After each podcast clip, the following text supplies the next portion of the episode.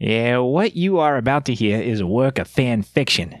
All characters and events and settings, even those based on the ones from World of Warcraft, are entirely fictional, and half of it was probably made up on the spot.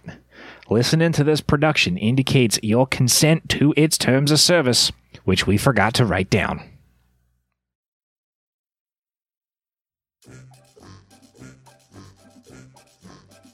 Last time! Our heroes, Butch, Ari, and Falkus, helped the orcs of Gromgol and the Gurubashi Resistance organize an attack plan, and today, they put it into action. As soon as all the pieces are in place, the invasion of Zul'Gurub will begin, but some of those pieces still need to be recruited. Our heroes are getting ready to head toward the Venture Company base camp. Let's join in with them now as we queue up for some more heroic dungeons and dragons.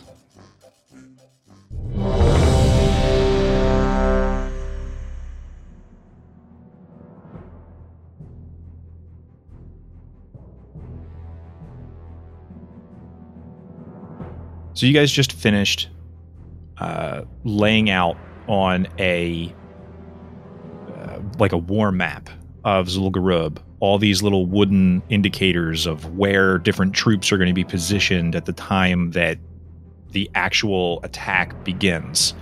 You're going, okay, well, we figure probably there's going to be enemies in these locations because that's strategically what would make sense. What we're going to do is we're going to attack from this angle and that angle, and we're going to do this with the airship, and et cetera, et cetera. As that conversation wraps up, you guys know that your part of this plan at this point, if I remember right, is to head to the Venture Company base camp to coordinate with the goblins there. You also know that the plan calls for Wellath, Trag, and Drak, along with Agragosh and the Orc Warriors and Iwari, the Blood Hunter, to go through the southern passage into the city via the Mashag Ogre Mound. So presumably you would also be coordinating with the ogres at that point as well.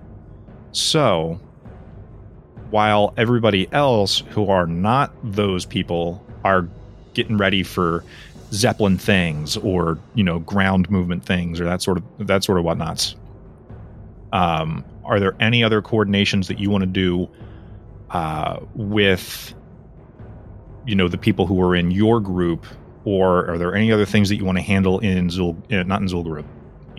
Gromgol before you head out? Are there any unfinished business or loose ends at this point? No, we're still waiting on the... Are we going to wait on the boat from Booty Bay? With the Booty Bay... That's up to you guys. I think we were leaving like Job and Omi here because they're going to be on the boat to let the bruisers know what's going on. They're going to be on the Zeppelin. Or the Zeppelin, yeah. They were going to wait for the boat, let the bruisers know what's going on, and then... That's right. The Booty Bay Bruisers are going to go... They don't know this yet, but they're going to go on the Zeppelin. And that's right, because the Zeppelin's going to be faster than us. Yeah, yep, so... Yeah, I was just going to say the same thing, that we're going to get a head start now so we can get to the lumber camp and meet up with the goblins there and try to convince them to either, you know, to make the... distraction up at the front gate, as well as any other kind of supplies we can get from them, specifically flame bloom oil. Okay. Right. It was goblins, and then we were going to go to the ogres, go up. I feel like we're going to get a surprise at the goblins when we get there, but we'll see. You know what? As we're backing away from the table and we start to make our preparations... Butch is going to pull Omi aside and kind of, you know, like we're standing outside the tent or whatever. And I got her by myself. Omi, come here for a second. I need to talk to you about something. Yes, of course. Now, something happened last night. And then something happened today. And there's a whole lot of people dead in Moody Bay right now. And it is because of me that they died. There's there's so much destruction and blood, and I did it.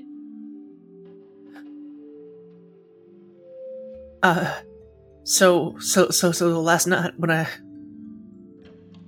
went to bed, I heard a voice in my head, and I thought it was funny. I thought it was funny because they were just talking to me, and I was like, get out of my head, and you know, and then I just kind of chewed on it for a minute, and I think it was Jin'do. I don't know this for sure, but someone was in my head, and that someone said that they had talked to that troll that we had made look like a sacrifice that was making all the the poison. So I don't know if he's talking to a dead guy, or they resurrected this troll that was making the poison. But the person in my head knew what I looked like. And since I'm dressed like this, I'm dressed all ridiculous. You know, I take trophies off of what I'm wearing this pirate outfit, this dumb cloak and this stupid hat that don't even fit. And they knew. He called me a pirate, and then in the morning there was a bomb went off and everyone's dead. I think it's because, you know, we were fighting so hard. What was that? Yesterday? We were fighting so hard, and I didn't know. I kept using this kind of like extra thing, this extra oomph that I felt in the air. Some kind of, I don't know. Heck, it was some kind of magic. And, I think I'm seeing consequences, and I think all these people died because of me. The ability to speak with the dead and the ability to send messages to someone's mind the way that you describe are powerful, but not unusual powers that practitioners of magic can obtain, particularly practitioners like Jin'do, who I would say, based on my experience as a cleric of Hirik, if he has taken a similar path and is a cleric of Hakkar, I think that it would be reasonable to think that he would have these powers without the need for any additional corruptions or influence. If he was able to get a good enough description of you and your party from the dead man that he spoke with, nothing else would have really been required, as far as I am aware. So now, the people are dead just because I'm wearing a coat? No, those people are dead because Jin'do is a monster and wishes to destroy in order to gain power for himself. That is why we fight this war in the first place. Why'd he come to me then, not everyone else? Well, I do not have an answer for that, other than, as I say, we attacked. We did a infiltration into the city and got away clean, we thought. A counterattack is not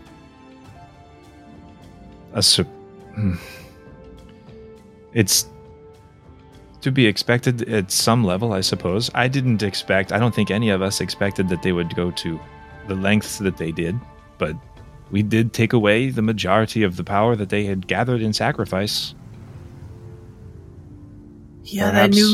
They went to Booty Bay, and they didn't go to Gromgol. They went right to Booty Bay. But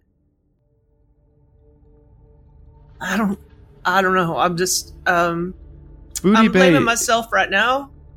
Booty Bay is known for having a larger population than Gromgol. Gromgol only has, a handful of military Booty Bay is normally a bustling city. Much quieter, the way that you and the other people who you have brought up to Gromgol describe it. The majority of the people in Booty Bay were already gone by the time that the attack had occurred. That's right. Trag and Drak and their folks got most of the civilians out. You're right. If what is necessary to draw in Hakkar is sheer volume of sacrifice, an attack against Booty Bay was inevitable.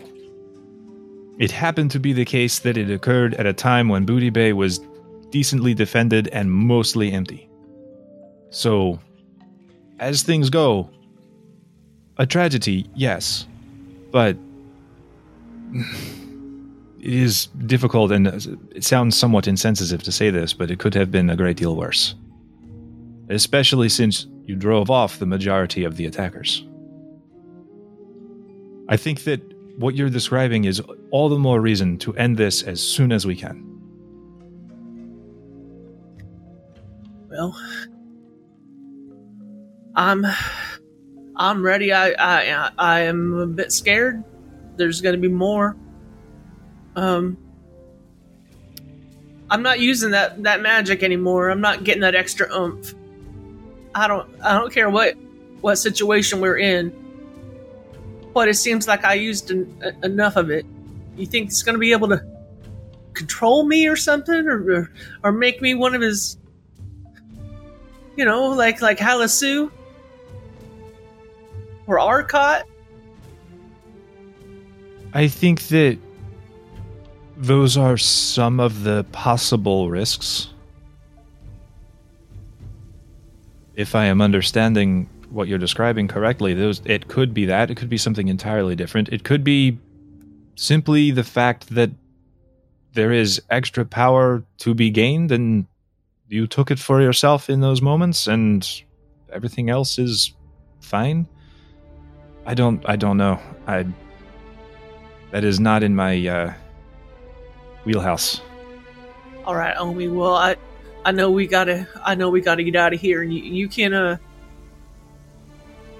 wait for them goblins, those bruisers from Booty Bay, the ones that are left anyway. And I'm gonna,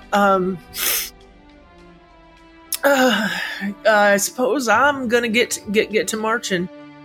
But if we end up in there looking at each other, and you see me, I'm real strong. You see me turning on my friends or my allies, I need you to do me a favor and stop me in whatever way you need to. She gives you like the clap on the arm, like right over your bicep, and goes, I hope that it does not come to that for my own sake, because that would be much easier said than done. Well, I've always said that Ari is the strongest of us all, and something tells me you're just giving me a good time there. But I would not want to be on the other side of a combat from any of you. All right, thanks, Omi, and I just needed to tell someone that who might understand it. Let's get okay. I'm ready. And I nod to Omi and walk towards my crew. And I'm supposing we're getting up on our mount or whatever, or tying up our shoelaces, and for fun, I am going to change my boots to look like large bird tracks. All right.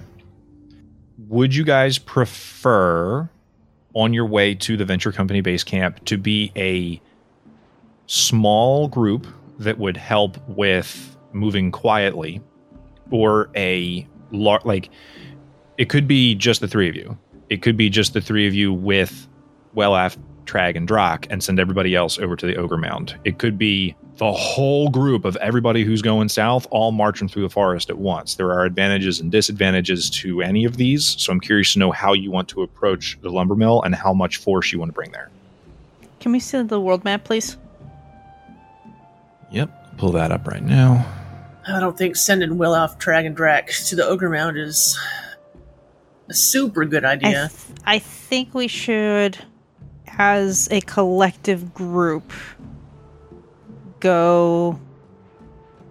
Well, we were going to end up at the Ogre Mound anyway, so we're going to head out. I'm going to say, let's go out first to time ourselves so that we get to the Venture Co. base camp, and by the time we're heading to the Ogre Mound, we're meeting up with the whole crew going to the Ogre Mound, because I think we should be there with them approaching the Ogre Mound, because we're the liaisons to basically talk between the ogres and them to say, hey, they're with us, and we're, you know, wasn't are you guys going to be with us? Wasn't Awori with us when we came back in, though, because we saved her? So they should know Awori. But Awori's not going in that way. She's going in the south. Awori's going to come in the south with the orcs. Yes. Oh, that's right, the orcs. I forgot. So okay. They should remember Awori. So if we send Awori with the orcs, and I can't remember who was on that group, but if we send them there, I mean, they should remember Awori. That is a good idea, because I forgot that the orcs and Awori are gonna come in through the south as well. No, we don't need to be marching. I mean, we're talking about dozens of people at that point. But yes. I don't think we should go. At first, I was like, no, I don't want to send Wellath, Trag, and Drak by themselves and have to like have this whole conversation about, ooh, are you friends or foes? And I also like their protection because they're pretty awesome. And why don't the six of us go to the? Let's do Erica's idea. But they're going to beat us to the Ogre Mound, and we don't know what we're going to see at the Venture Base Company. Well, okay, so here's a couple caveats or things that might change the situation. So, if we have mounts to go, we will be faster, which means we can get to the Venture Co. base camp and meet up with them at about the same time that they're probably arriving at the Ogre Mound. If there's mounts for us. I know, I thought we asked, but I don't remember what the response was for that. As far as actually having them provide you mounts, I don't know what they would have. Well, I mean, they would have the taxis that go back and forth from Booty Bay. And it wasn't a taxi. We were talking about bats. We were talking about bats? Yeah, like horde mounts. I don't remember that conversation at all. I think that answer, I mean, unless I dreamed it, I think the answer was no. But I still think we're fine to send Awori, and then they can, you know. Didn't we get a panther thing? Who's got the panther thing? I have the ring, but it's not, like, it needs some work. Yeah, it would need to be repaired. Anything. Okay. Yeah, no, sending them, and then that gives, you know, we've all spent some time preparing. That gives the ogres time to, I don't know, pick up the rocks, sharpen their spears, eat more flowers. I don't know, but I like this idea. Let's not take too much time talking about it. Let's just send Awori as the leader of this thing with the orcs. That's going to be weird. Awori, is she like a? She's undead, yeah? No. Blood hunter. Blood troll. She's a blood troll. That's gonna, but they've met her. Okay. Yeah. This looks gross. Okay. That's just like blood or paint. And so it's not gross. But no, I think they're fine. And then they can ready for battle and cool their heels for us. Oh, and we were meant to send a flare Yes, to signal the Zeppelin to start moving. When we were ready to go, I think heading into, from the Ogre Mound cave to set the flare up there. So by the time we're coming out on the other side of the cave, they're probably just broaching the border as well. Yeah, we figured that it would take the same amount of time for the goblins to get to the front gate, for us to get through the mounds, for the Zeppelin to get to the drop point once we do the flare, is what Casey said last time. Okay. Let's go. All right. So you guys enact this plan. The six of you make your way up toward, along the road that you've followed previously that is still wildly overgrown. But at this point, you guys have been back and forth through the jungle enough times, especially on this particular route. You only just came through here yesterday. You've got a pretty solid idea for how to make this journey. As you eventually begin to approach the lumber mill, I'm curious to know, do you guys want to, if you were to just follow the road on the map as it shows, you would be coming up from the south. The previous time that you approached this, you came down from the north. Are you going to try to do anything weird in your approach, or are you just headed in the normal direction that you would want to normally take? I don't think we'd have any reason to suspect anything bad at the venture-based company since we were just there. Mm-hmm. So I think we would just come in. The only thing we'd be worried about is, so when we left, they were sending out bands and parties into the jungles looking for everybody who was escaping, all the trolls who they were assuming were escaping, including us. So it's possible that there may not be people there at the venture-based camp. I'm talking about trolls, but there may be destruction there. That's the only thing that we should be at least prepared for, to that there may not be anybody there left, but not necessarily anybody there guarding or anything like that. They're also pretty close to the entrance of Zul'Gurub.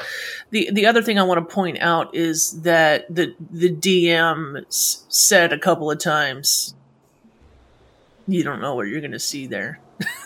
No, we don't. So, and I mean, I could have, but I poked my eye out. So, when we came down, we were following the river. Do we want to follow the river up, or do we want to take the road? That's the question. Let's just take the road. I don't think we're going to see much right now because they're probably amassing their own armies as well. Okay, I ready my Priest Slayer 2.0. I definitely want to be we're not going to be able to be totally stealthy. There's six of us, but we shouldn't be talking too much unless it's stage whispers. Yeah, I can take point like I normally do, keeping an ear out and an eye out for anything out of the ordinary, whether it be tracks on the trail or sounds that are not jungly sounds. Something tells me that Wellath can see some stuff that not the rest of us can see, and the cow over there. No offense. You probably got some good senses too, huh? If you're going to ask Trag if he's got good senses, he would check his character sheet and say, I can decently follow tracks and trails. The majority of my skill set is more athletic. All right. Well, what about you, Wellath? You were asking about his... I'm sorry. I'm distracted. I'm asking about his passive perception. His perception. His perception is pretty good. He sort of indicates to his blindfold and would say that he sees a great deal more than most people give him credit for. I figured that. And Drak, I'm assuming that you ain't got any special powers in that regard as well. I don't. No, actually, he would indicate that he spent a great deal of time with... When it comes time to interface with the elements, you kind of have to have your head on a swivel. And he is a very focused person when it comes to this sort of thing. So, yeah, he should be... He's doing good. All right, Drak. I'm sorry about that. I'm not totally accustomed to shamanic powers. But all right. So let's march ahead and do the best we can to keep an eye out. All right. As you guys approach, you're coming up from the south along the road, following the river, and you can see in the distance.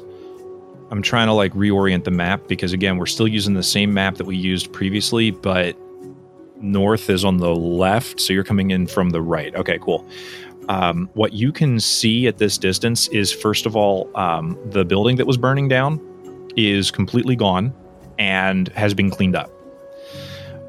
You also see a goblin standing on one of the docks just outside the building, kneeling down, fully dressed, wearing overalls and tool belts and that sort of thing. And he is on a dock just downriver of the water wheel that powers the mill. He is messing with a piece of rope that is tied to one of the pilings on the dock. The other end of the rope goes down and goes under the water. He gets up and he tries to quietly move to the side of the building after he's finished. And he looks up and notices that you guys are approaching. He holds his hands up like this, as if wait and hold tight for a second.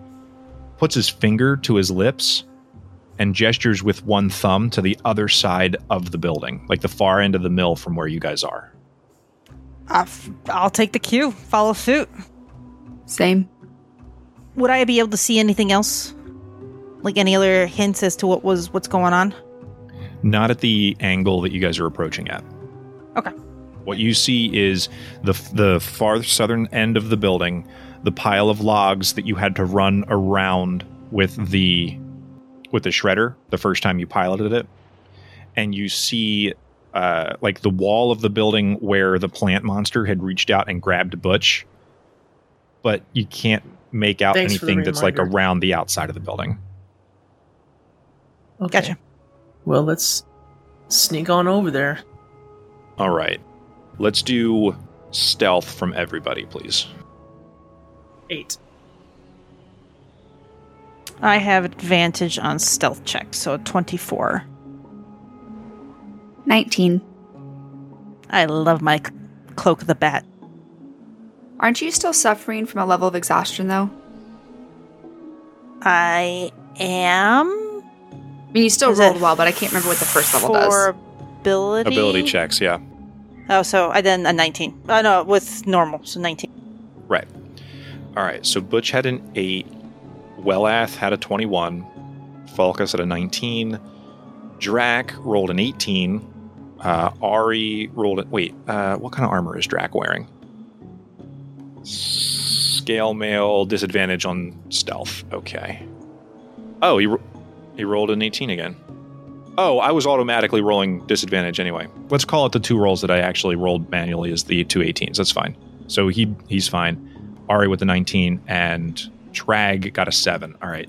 So overall, pretty positive. The few times that there are extra noises being made, you guys are quiet enough, and they are few and far between enough that they're able to be somewhat disguised by the fact that you guys are in an open wilderness area. You approach the side of the building where the goblin is standing, and I will show you some of what's going on here. You can peek through the big open doorway area and kind of see inside the building, and kind of see you can peek around the wooden logs and everything. Mm-hmm. And you see that there are goblins gathered along the side of the building that faces the big open clearing. You can see that they are standing pretty nervous. They seem like they're being intimidated into standing in place by a large Gurubashi warrior who is similar to the ones that you saw in Booty Bay.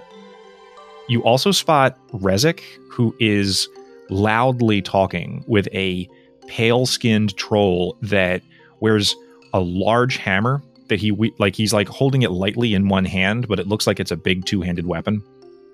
And on his back, he has like this really weird looking, almost like a firearm, but it has like a big glass bulb at the end that's filled with like a sloshing liquid. You can see on that troll that he's got on like a half plate armor, and there is a red tattoo that is peeking out from under the neck of the armor and up to under his jawline, and also down. Like, you imagine that it might take up his entire sleeve because it's peeking out along the top of his hand, out from underneath the armor plating on his arms. And you hear him say to Rezek, "I don't like being lied to, Rezek. We had a good thing going up until now. Why you be putting that in jeopardy? Just tell me what I need to know and we'll be on our way. No sense hurting someone who doesn't deserve it, right?" Rezek says, "I told you, I don't know nothing. You got people in your city messing around, and that really is a shame. But I got nothing to do with it, all right?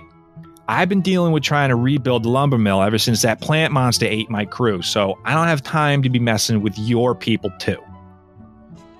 The troll says, "That's a strange coincidence, then, that the fire oil that you were developing was used to kill our top poisoner yesterday, and you don't seem to have any more of it anywhere."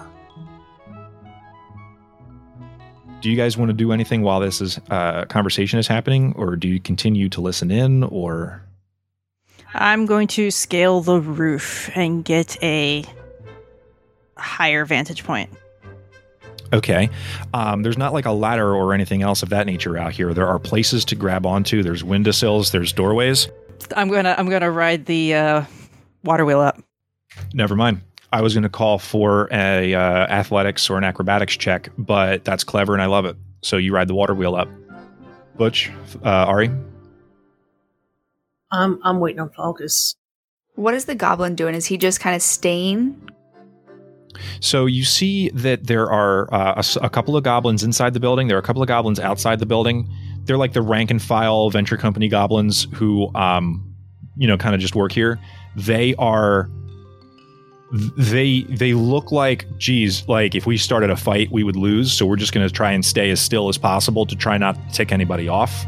Okay. Rezek, roll an insight check for me.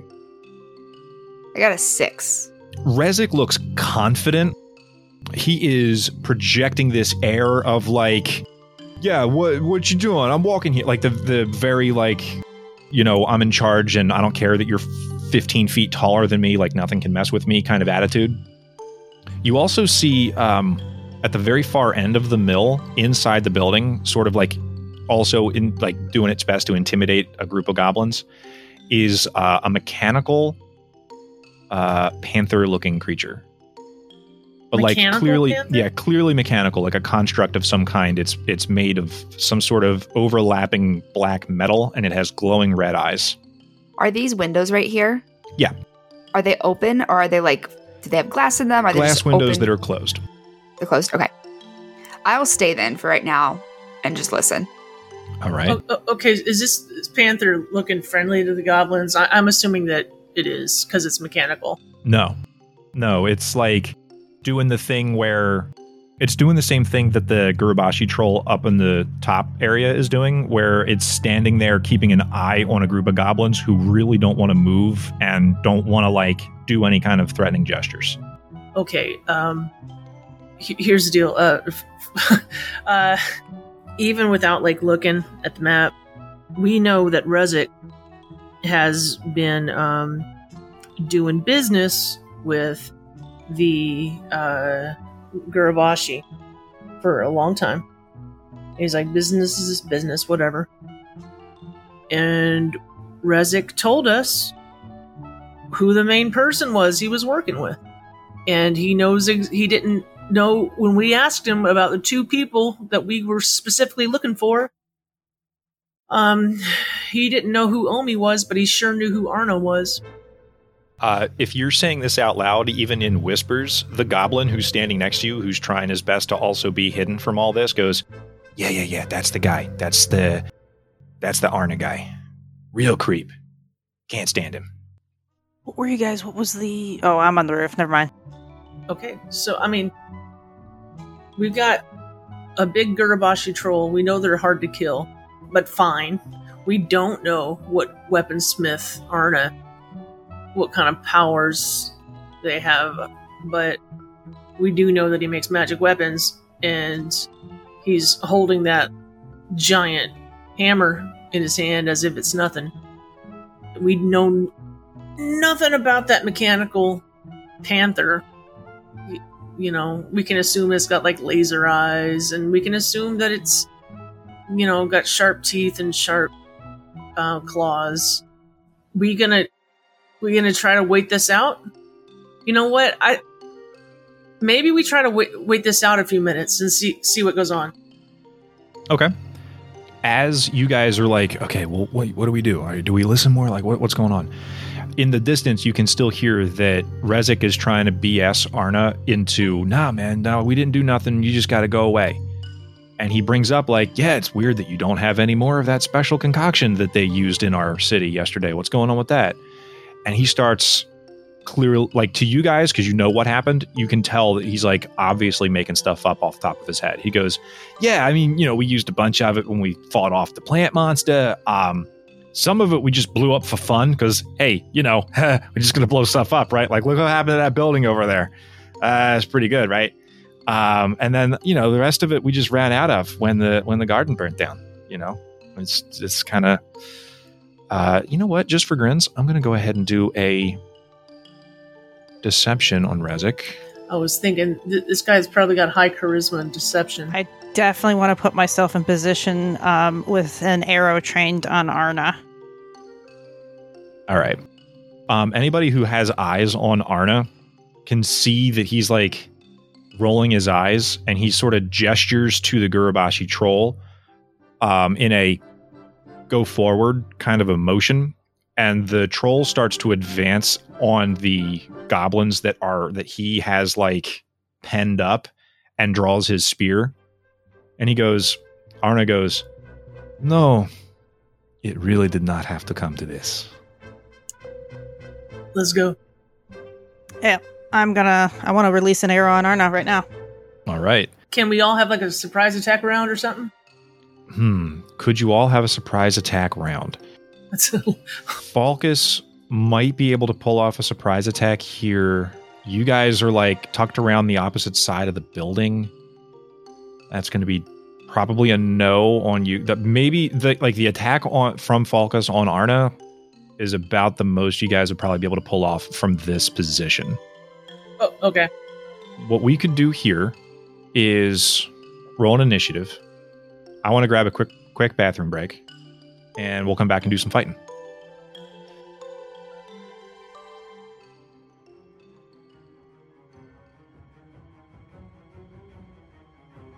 So, you hear... Yeah, you can tell that Arna is, like, signaling for the Gurubashi to start attacking, because... you get the sense off of him that he figures, hey, if I beat up a bunch of your dudes, maybe then you'll tell the truth. And seeing all this happening, Falkus moves forward, and you said we're starting combat essentially by Falkus shooting Arna or the troll. Not that they're both trolls, but I want to shoot Arna. All right, go ahead and take a shot. All right. Does a 17 hit? Just barely. You take a shot, and he is holding his weapon up. He turns, and it should have missed, like it should have pinged off of his half-plate armor, but you found a spot right between two plates. He gets hit. He does take sneak attack damage, so what's your total damage on that? Well, we're going to do one more thing here. So Arna's a big dude, so from center, would that be the 10 feet mark from center? So I would say Rezek is just outside of it. I can't snap to center.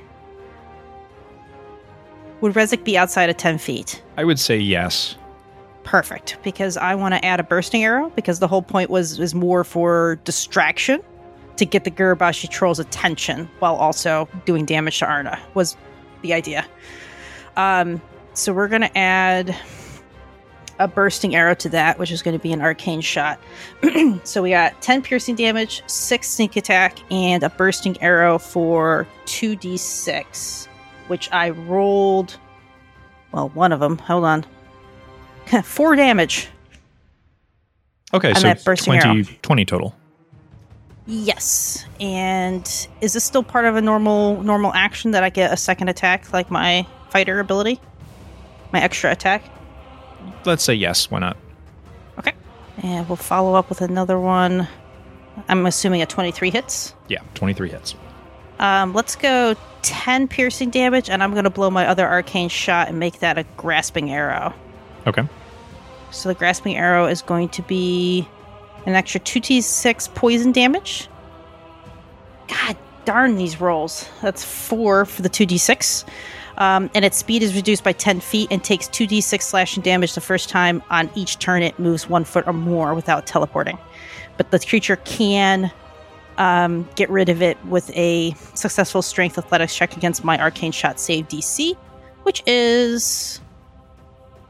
Where is my spell save DC? It's probably intelligence. So it's 8 plus your int plus your proficiency. 8 plus my int is 11... 14. Okay. 8 plus 3 plus 3. Yeah. Okay. 14. Okay, so he's got to make a DC 14 strength save to peel the strings off of him, you said? Yes. Target or any creature that can reach it can use a... The target or any creature that can reach it can use its action to remove the brambles with a successful strength athletics check against my arcane shot save DC. Otherwise, the brambles last for 1 minute or until I use that option again. Okay. So you walk up and shoot this guy twice in the face. One of them explodes brightly. The other creates all the webbing around him. He looks up in surprise seeing you and goes, "Well, aren't you bright?" And as a reaction against being hit is going to make his hammer that he has in his hands shine with the same bright light that you just shot him with of your bursting arrow. I need you to roll me a Constitution saving throw, please. Oh, dear. 18. Okay.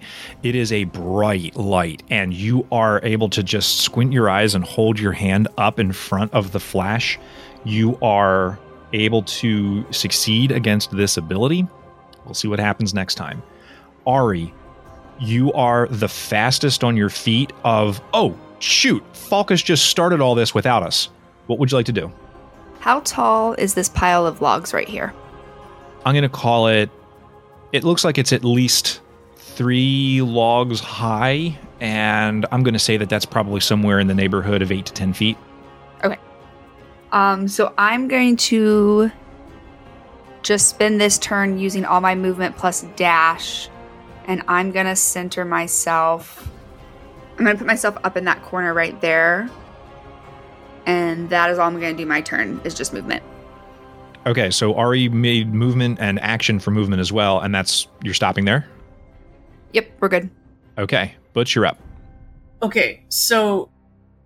as part of my level 7 situation, I am going to pop rage as a bonus action immediately. Okay. Okay. And so what that means is that I can run up to half my movement. My speed is 40. Okay, so that'd be 60. Okay. Okay. I figured out where I could go, and this is a door, yeah? Yeah, open doorway. An open doorway. So Ari went north, and like where the logs are, and she's got direct line of sight on the Gurubashi troll. I am going to run through the building, okay? In through a door, Is this a door or is this a window? Your health bar is blocking it. It's an open door. It's an open door. Okay, so I'm standing at a smaller but still open door, and I've got direct line of sight to the Gurubashi troll from the south. Mm-hmm. So Ari is at the northeast of the Gurubashi troll. I am directly to the south about 25 feet. I have zero line of sight to Arna, and I do have line of sight, but I am 70 feet away from the panther. So, okay, so I pop rage, and I reach down into my bootstraps, as you can see on the picture that I will have put on Twitter by now, and I grab the hand axes, and then I am going to use a hand axe to throw at the Gurubashi troll. All right. First one is a 20. Yep, 20 will hit. Okay. For 5 slashing damage. Okay. And then the second one is a 14 hit. No, it reflects off of the large wooden shield that he's carrying, just like the ones that were down in Booty Bay. They were also carrying shields. He blocks it.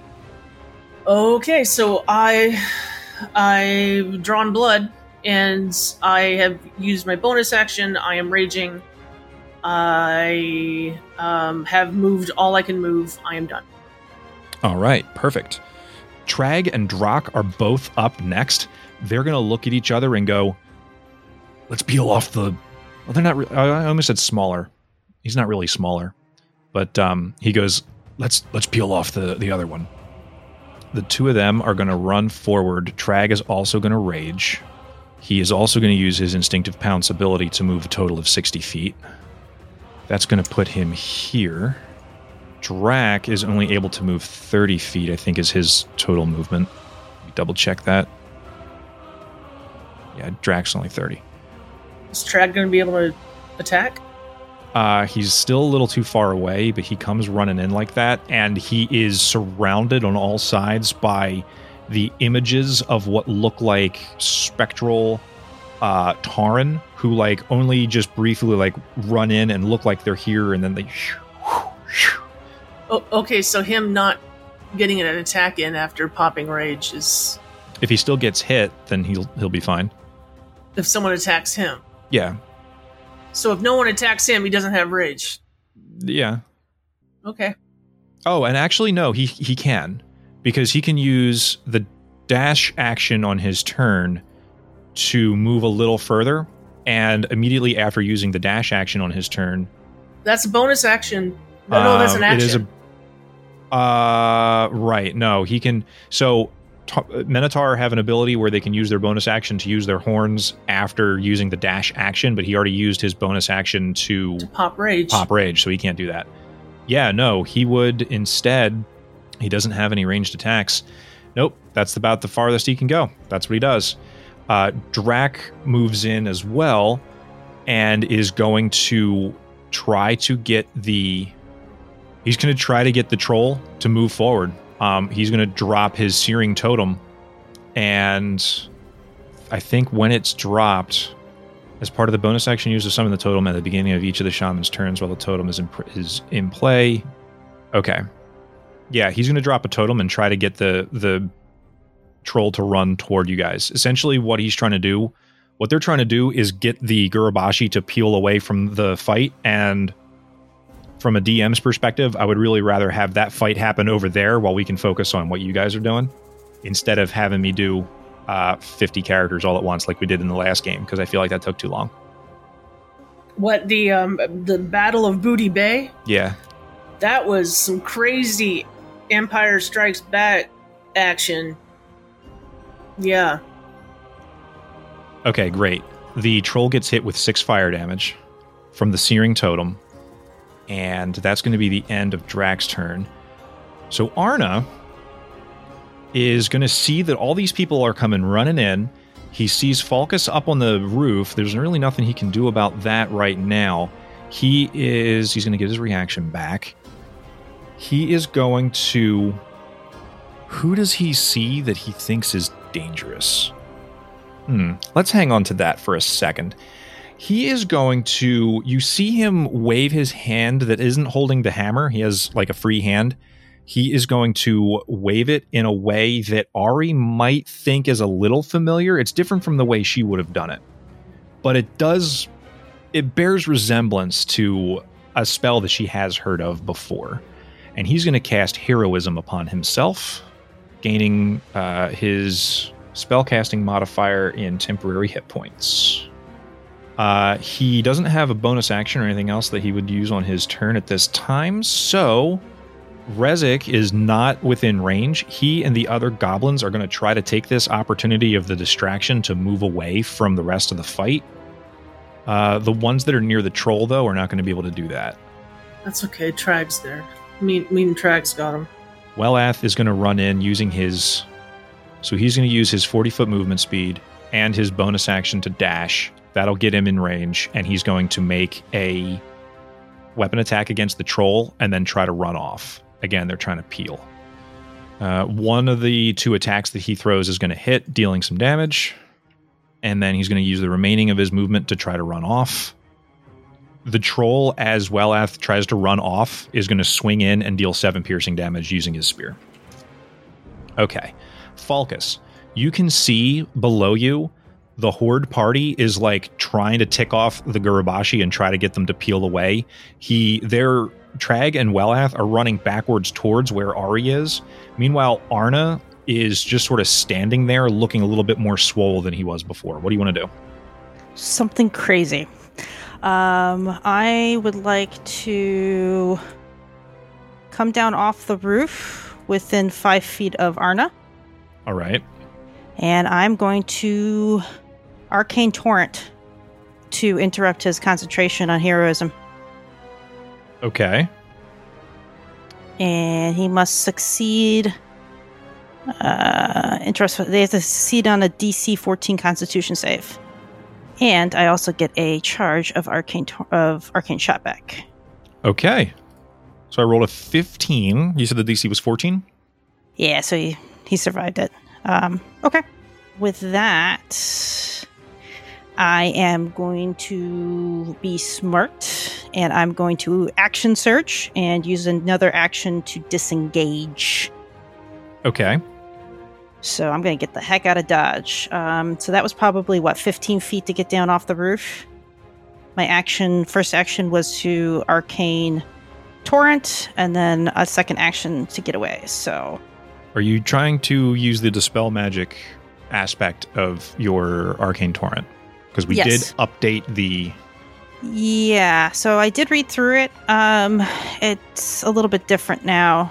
It still says, in addition to the above, the force of magic being ripped from nearby creatures may interrupt spellcasting. All creatures within 5 feet of the elf must make a Constitution saving throw against my spell save DC to maintain their concentration on spells. Not the concentration part, the dispel magic portion. The consuming more powerful magic. So once per day when I use Arcane Torrent, I may also subject one target within range to dispel magic. Once per day. Arcane Torrent, we have it set for resetting on a short rest, right? I think so. But this added bonus is once per day. Yeah. Let's give that a shot as well too. Okay. So when you're trying to dispel magic, you want to choose a specific magical effect that would be in place. So would you be trying to cast Dispel Magic on his buff, or is there... I didn't really hint a whole lot of what he can do yet, but if you wanted to do anything else instead, that's fine.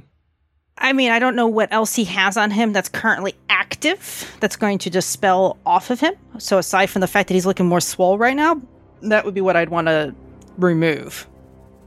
Okay. I'm trying to think what my character would actually know or understand as far as the magical effects that's happening on him right now. Okay. If you do choose to do that, Dispel Magic does operate as a third level spell. And whenever it's a magical effect of third level or lower, it is automatically dispelled. I want to say, I'm pretty sure if I remember right, it's like counterspell. That would remove the heroism. And then when successful, I consume the magic and must roll on the wild magic surge table from the sorcerer's wild magic subclass to determine what effect it has. I forgot about that. We haven't even done this yet. Yeah, this is a whole new thing. I completely forgot about that. Okay, cool. Let's pull up the wild magic spell. Yeah, we were talking about like how would we control this? The fact that I'm a blood elf, effectively high elf, blood elf, whatever, and I'm consuming the magic of someone. All right, go ahead and roll a D100. All right, D100. Nice, 69. Nice. Oh God. Yeah. Oh God for me or oh God for you? I don't even know what we're doing anymore, man. Okay, so was this a good idea or a bad idea? Interestingly, it's an idea. Okay, so this affects each creature within 30 feet of you. The only creatures within 30 feet of you, I just put a circle down, is just you and Arna. So each creature within 30 feet of you becomes invisible for the next minute. The invisibility ends on a creature when it attacks or casts a spell. Whoops. So you and Arna are invisible. I mean, you could just run away, Falkus, and be like, you know what, never mind. That's true. You can't opportunity attack people who are, well, you disengaged anyway. So yeah. Well, technically all right, so we take a step back here. So this was still resolving the arcane torrent. Right. So I haven't done the action surge yet to disengage, because this now adds a new variable to everything. Darn you, wild magic. We knew this would be weird. I am still going to action surge, because I definitely want to get one more action on my turn before the end of this. And what I'm going to do is toss a flask of oil in the direction of where Arna went, or Arna was, because I'm going to hollow man him and figure out where exactly he is and coat him in oil. Does it say on oil that you can throw it as an attack or as an action or anything like that? What is the text on oil? Make a ranged attack against a target creature or object, treating the oil as an improvised weapon. On a hit, the target is covered in oil. If the target takes any fire damage before the oil dries, after 1 minute, the target takes an additional 5 fire damage from the burning oil. You can also pour a flask of oil on the ground to cover a 5-foot square area, provided that the surface is level. And then if lit, the oil burns for 2 rounds and deals 5 fire damage to any creature that enters the area or ends its turn in the area. Creature can take this damage only once per turn. Okay. Go ahead. He is invisible, so this would be an attack roll with disadvantage, and you're not proficient with improvised weapons, so it would be a d20 plus your dexterity modifier at disadvantage. Yep. Okay, so how about a 24 and a 24? Okay, yeah, a 24 would hit. I don't know how you rolled the same thing twice, but that's fine. You are no longer invisible because you took an attack action. You guys see Falkus and Arna vanish. And then Falkus reappears mid-arc doing a baseball throw, splashing an oil flask all over a still invisible Arna. So the way that invisibility works is you're going to attack with disadvantage against them. What I'm going to say is being covered in oil is not going to make you it's not going to negate the invisibility. It is going to make it easier to see through it. So I would say that before making an attack, you guys can roll a perception, and if you roll better than, I'm going to say, a 15, then you are going to be able to attack against him normally, and if you don't, you can still attack against him, but it would still be with disadvantage because of the invisibility. So this is going to, partially mitigate the invisibility factor. Yep, did the Arcane Torrent went, uh-oh, and then trying to solve it, fix it, and I'm just stuck in melee range now, because I can still take the opportunity hit, which if he wants to do that or not. So I am going to back away out of dodge. So I probably did about, what, 15 from about here to here. It's double movement speed. Well, climbing down, is that double movement speed? Roll a... No. Let's say you just jump down. Roll an acrobatics check. 10. Okay. You can get down easily. You are going to... Yeah, no, 10 is fine. You get down easily. So you didn't take extra movement to do it. Okay, cool. If it was going up, you would have. Gotcha. He can still move in to close this space with me. Sorry, guys. I'm taking a while here. I will move away 10 feet. And that's my 30 feet of movement. Okay. If Arna wants to attack me, he can. Nope.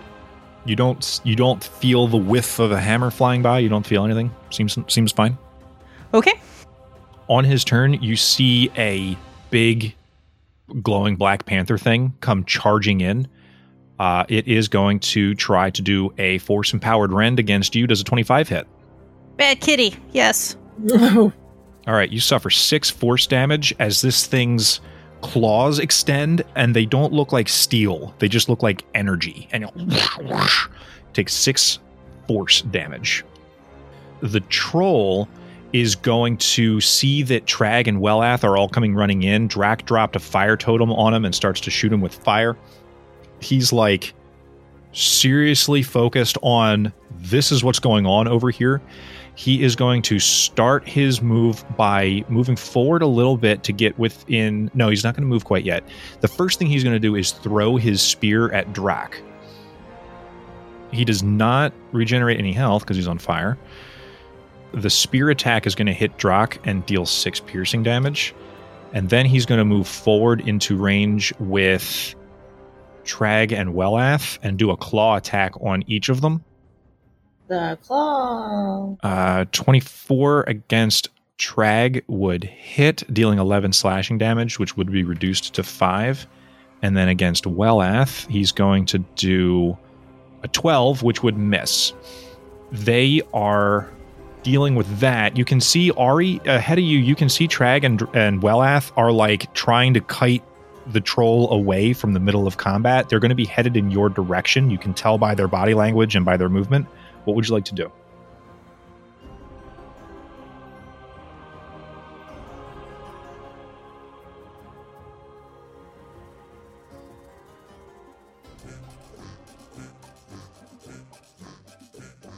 Butch's guilt about the attack on Booty Bay is weighing heavy on his conscience, and now his allies in the Venture Company are in danger because someone's followed their trail. If their plan succeeds, will Stranglethorn truly be safe from the Gurubashi? And, of more immediate concern, what abilities does the now invisible weaponsmith Arna have up his sleeve? We'll have to wait until next week to find out when we queue up for some more heroic dungeons and dragons.